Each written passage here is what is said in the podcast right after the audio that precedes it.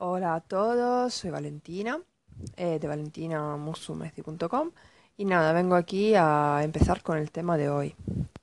El tema de que quiero tratar hoy para mi podcast Tertulias Handmade es eh, composición tipográfica y precisamente viene de la pregunta em, ¿cuántas fuentes puedo usar en, una en un diseño? Bueno, em, esa respuesta pues evidentemente depende pero yo tengo unos cuantos temas que os quiero comentar eh, al respecto y os pueden servir para todo tipo de diseño.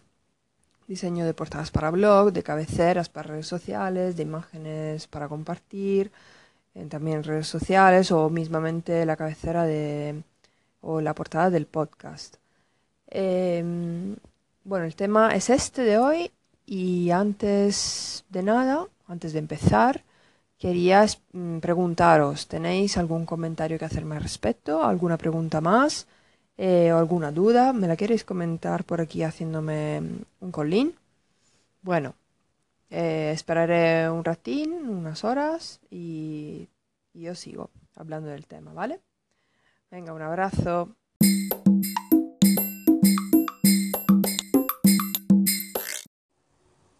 Bueno, ahora sí empezamos y os comparto los, las dos llamadas que he recibido con respecto al tema de hoy, que es la composición tipográfica en diseños. Hola Valentina, aquí Lobo. Eh, aprovechando que hablas de tipografías, yo quisiera preguntarte si con Google Fonts cubrimos nuestras necesidades básicas y si sabes eh, si se puede utilizar para fines comerciales o no, porque eso no lo tengo muy claro. Venga, gracias, hasta luego. Hola Valentina, soy Julio. Eh, tu tema me viene muy cerca porque yo he tenido una agencia de publicidad y está muy cerca del mundo del diseño. Mi sugerencia sobre tu tema es que lo tienes que introducir un poco más para que los que no están metidos en el mundo del diseño y las tipografías se les planteen cuestiones, porque si no me da la, impresión de que no saben qué, plantearte. Eh, a mí se me ocurren muchas eh, desde el punto de vista de que, bueno, si tengo tantas posibilidades de usar tipografías gracias a los ordenadores, ¿cuál es el límite? ¿Es bueno usar solo una, dentro de la misma familia o no? Eh, ¿Hasta qué punto puede ser muy aburrido? ¿No sería mejor pues em, intentar manejar más? ¿O es indiferente? ¿La tipografía es lo de menos? En fin, a mí se me ocurren, pero creo que si planteas casos ayudará a que te planteemos preguntas. Un abrazo.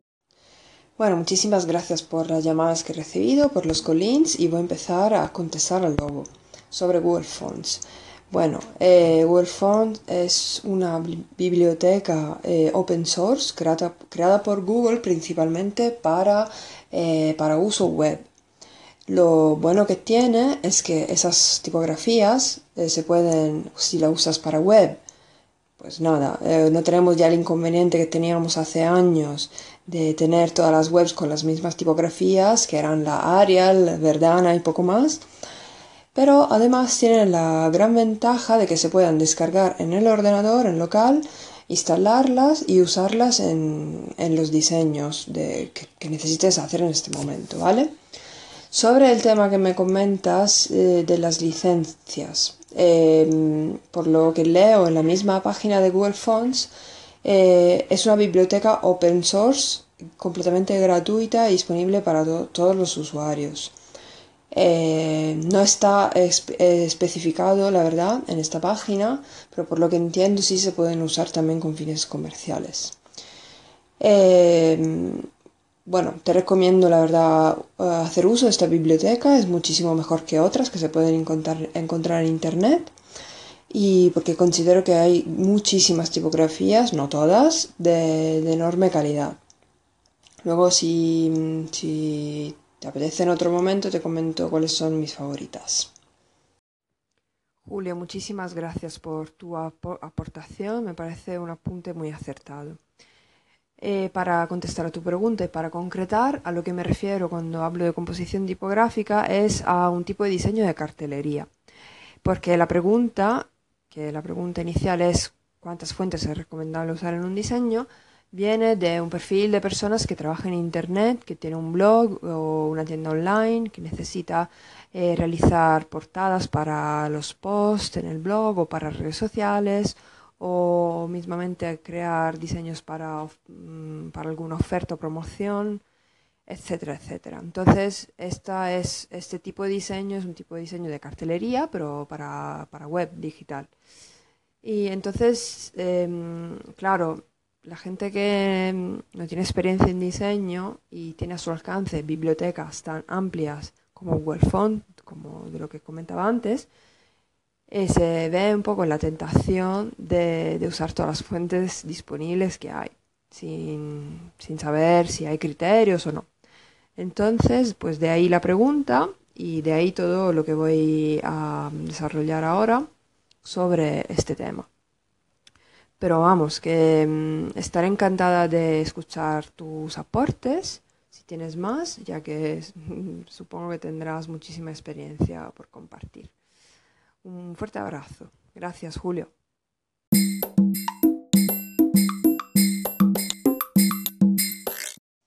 Bueno, después de haber terminado con la sesión de Collins, eh, pasamos al tema de hoy, que es cuántas fuentes es recomendable usar en un diseño. Por supuesto, la respuesta varía mucho eh, dependiendo del tipo de diseño que, haya que hacer. Eh, lo que voy a decir no es una ley universal, ni mucho menos, eh, pero es como una regla que me autoimpongo a la hora de trabajar para mantener cierto equilibrio, cierta armonía y sobre todo simplicidad en el conjunto del diseño. Esta regla es la de usar tres fuentes distintas como mucho. Eh, una para títulos, otra para subtítulos y otra para los párrafos de texto. Si no tienes mucha experiencia en diseño eh, y la idea de pensar en qué fuentes elegir, cómo combinarlas y que queden bien, eh, que comuniquen un poco la esencia de tu marca o lo, lo que quieras comunicar en ese momento, pues entonces te hago otra recomendación un poco más extrema, pero que funciona muy bien. Esta recomendación es la de usar una única fuente. Por ejemplo, volviendo al tema de antes de Google Fonts, puedes ir a Google Fonts y buscar una fuente que tenga muchísimas variantes. Una de ellas, por ejemplo, es la Roboto, que es una fuente muy utilizada y funciona muy bien, está muy bien, muy legible y muy elegante.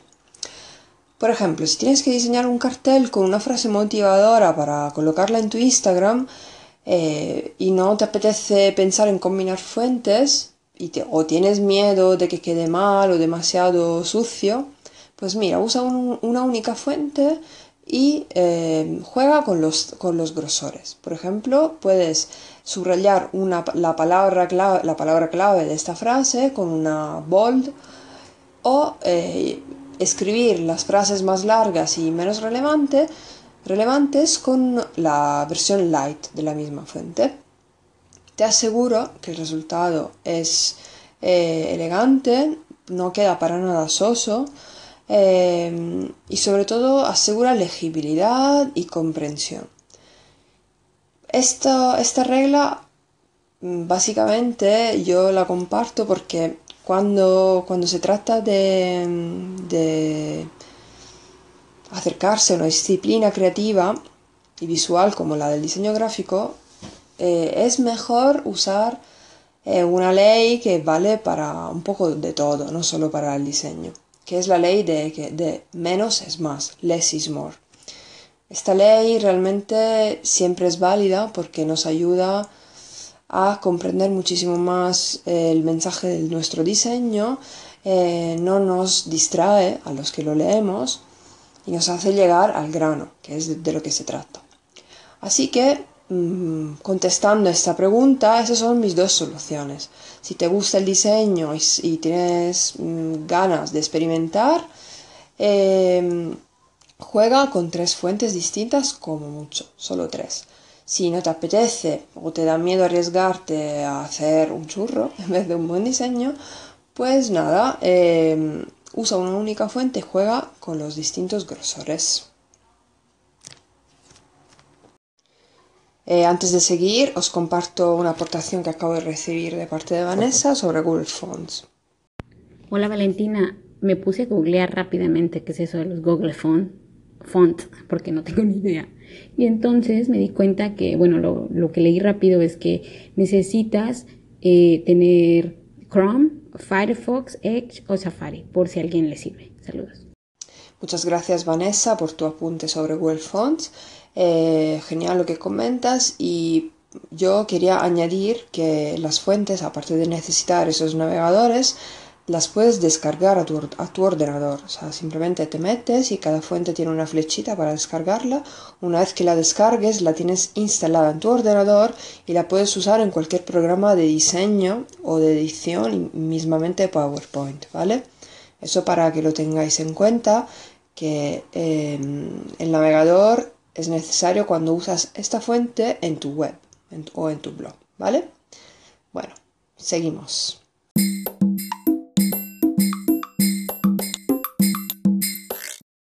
Ahora, después de haber hablado del número de fuentes eh, que es recomendable usar, me gustaría eh, hacer una breve introducción a la composición, ¿vale? Imaginemos que has decidido usar tres fuentes distintas para tu diseño o dos eh, y no sabes cómo combinarlas. Bueno, em, te cuento un poco lo que yo hago en mi día a día, en el trabajo, eh, para que te sirva de inspiración. Yo en mis diseños siempre busco el contraste. Me explico. Si he decidido utilizar una tipografía eh, manuscrita, para que nos entendamos todos. La otra que voy a utilizar para los subtítulos, por ejemplo, no quiero que sea otra manuscrita distinta, porque entre ellas no generan ese contraste que yo estoy buscando. Al revés, se ensucian entre ellas, eh, generan ruido, porque en, en concreto las fuentes manuscritas son fuentes con muchísima personalidad. Entonces, si decidimos usar una de ellas para nuestros diseños, lo ideal es que las otras fuentes que usemos sean lo más sencillas posibles. Entonces puede ser una fuente de palo seco, que son las fuentes muy sencillas, sin eh, terminaciones al final, eh, que pueden ser más mm, estiradas o más redondas, pero son fuentes que generan ese contraste que buscamos en un diseño para destacar algo, ¿vale? porque si utilizamos eh, fuentes distintas es para eh, crear una especie de jerarquía. Evidentemente, el título tiene que ser el más destacado, los subtítulos no tiene que tener la misma importancia que el título, pero tampoco puede estar al mismo nivel que el párrafo. Entonces, de ahí que tenemos que establecer una cierta jerarquía y con ella jugar con las fuentes que queremos utilizar. Busca el contraste, busca el contraste también entre grosores. Puedes decidir usar una fuente bold para los títulos y una em, regular para, para, el párrafo, por ejemplo. Em, si te gustan las tipografías elegantes, las de tipo revista de moda, como la Didot, por ejemplo, que es una de mis fuentes favoritas, eh, pues combínala con otra sencilla y fina de palo seco.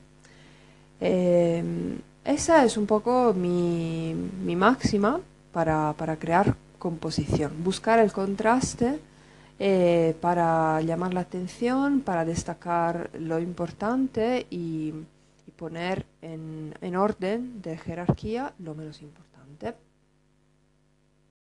Bueno, ya voy terminando con este primer episodio grabado en Anchor para mi podcast recién estrenado, Tertulias Handmade. Y mm, para terminar, em, te doy un último consejo eh, relacionado con las fuentes cursivas que últimamente están muy de moda. A mí me gustan mucho. De hecho, si te fijas en, en, ah, la, foto de mi propio podcast, eh, uso una tipografía manuscrita. Me parece que son geniales si están bien usadas. Bueno, un último consejo sobre fuentes tipográficas, eh, fuentes, perdona, manuscritas. Úsalas con moderación Em, y sobre todo úsalas en, en palabras sueltas, o sea, no, eh, o en, en, frases muy muy cortas, de como máximo tres palabras. Porque yo muchas veces por internet suelo ver esos diseños hechos con frases largas y tipografías eh, manuscritas, se me hacen muy muy pesados. No es recomendable hacer esto porque la lectura es muy difícil. Eh, vuelvo a repetir, si te vas a, a cotillar la, foto que le he puesto a mi podcast, pues verás que es una tipografía um, bastante, con bastante personalidad. Si con esa misma tipografía yo hubiera escrito el nombre entero del podcast, Tertulias Hand, Handmade, pues probablemente nadie lo leería. De hecho, ya opino que se lee bastante regular. No mal, pero regulín, regulero. O sea, yo recomiendo, en definitiva, cuando se trata de usar fuentes con ese toque manuscrito, usarlas con muchísima moderación en palabras sueltas y en palabras que quieras destacar, ¿vale? De este modo las puedes usar también con más, eh, más grandes. Entonces, que se vea bien esa palabra manuscrita y luego el resto con fuentes más sencillas y letras más pequeñas. Bueno, y hasta aquí este episodio de hoy de Tertulias Handmade. Yo soy Valentina Musumeci y para saber más sobre mí puedes cotillar mi página web valentinamusumeci.com donde doy consejos de diseños, de branding para marcas artesanales y de diseño sostenible. Si tienes más preguntas respecto al episodio de hoy, puedes escribirme. Eh, si quieres sugerirme eh, una, un nuevo episodio, también estoy encantada de, de usar este formato de pregunta-respuesta. Y bueno, eh, espero que te haya gustado, espero haberme explicado bien, porque sé que hablar de diseño, que es una disciplina visual en audio, puede ser bastante chungo. Eh, pero bueno, todo, de todo se aprende, ¿no? Y a mí la verdad es que me encanta hablar de lo mío. Así que nada, espero que, haya, que hayas disfrutado y y te animo a participar, a enviarme tus preguntas y tus peticiones para que yo pueda crear nuevos episodios en el podcast. Un abrazo y hasta muy prontito. Os comparto una nueva aportación que he recibido por parte de Gabriela H. Eh, sobre las tipografías. Ella nos cuenta un poco cuál es su forma para elegir la combinación ideal. Eh, si queréis eh, enviarme vuestras aportaciones, hacerme un calín, esperaré más o menos 24 horas eh, para luego subirlo todo junto al episodio final del podcast. Así que nada, os dejo con este colín de Gaby y entre paréntesis Gaby, yo también uso Pinterest. Muchas gracias, guapa. Hola Valentina, me encanta cómo estás llevando el episodio de hoy. En cuanto a la tipografía, te cuento, yo lo que hago es buscar combinaciones de fuentes en Pinterest o en la búsqueda visual de Google. Entonces veo cómo quedan, o sea, cómo queda el resultado final. Igualmente es difícil, digamos, elegir una y no querer probar otra. Es como que uno siempre trata de combinar, pero siento que uno nunca se termina de convencer. Y bueno, yo finalmente pude trabajar con una diseñadora hace poco, de que me pasó las tipografías que tenía que usar y es como que me quedo súper tranquila de que yo no hubiese elegido algo mejor. Así que nada, ese es mi aporte para el episodio de tipografía. Un beso, bye bye. Os paso por aquí un nuevo tip de parte de Ulises. Muchísimas gracias, Ulises. Hola Valentina, ¿cómo estás? Y saludos al, al resto. Mirá, te, voy a recomendar, bueno, les voy a recomendar justamente una, una aplicación, eh, no es una aplicación, sino, sino, que es una sección que está en, en la aplicación de Canva, que, que se llama combinación de fuentes, precisamente. ¿Qué es lo que hace? Te da un listado de las, de las más comunes, las más utilizadas de Google Fonts, Vos seleccionás esa fuente y te pone ejemplos de combinación con otras fuentes. Es muy, muy, muy útil, muy buena y precisamente por ahí para el que no haya estudiado diseño. Eh, sin dudas que es una gran aplicación. Ahora dejo la, el link.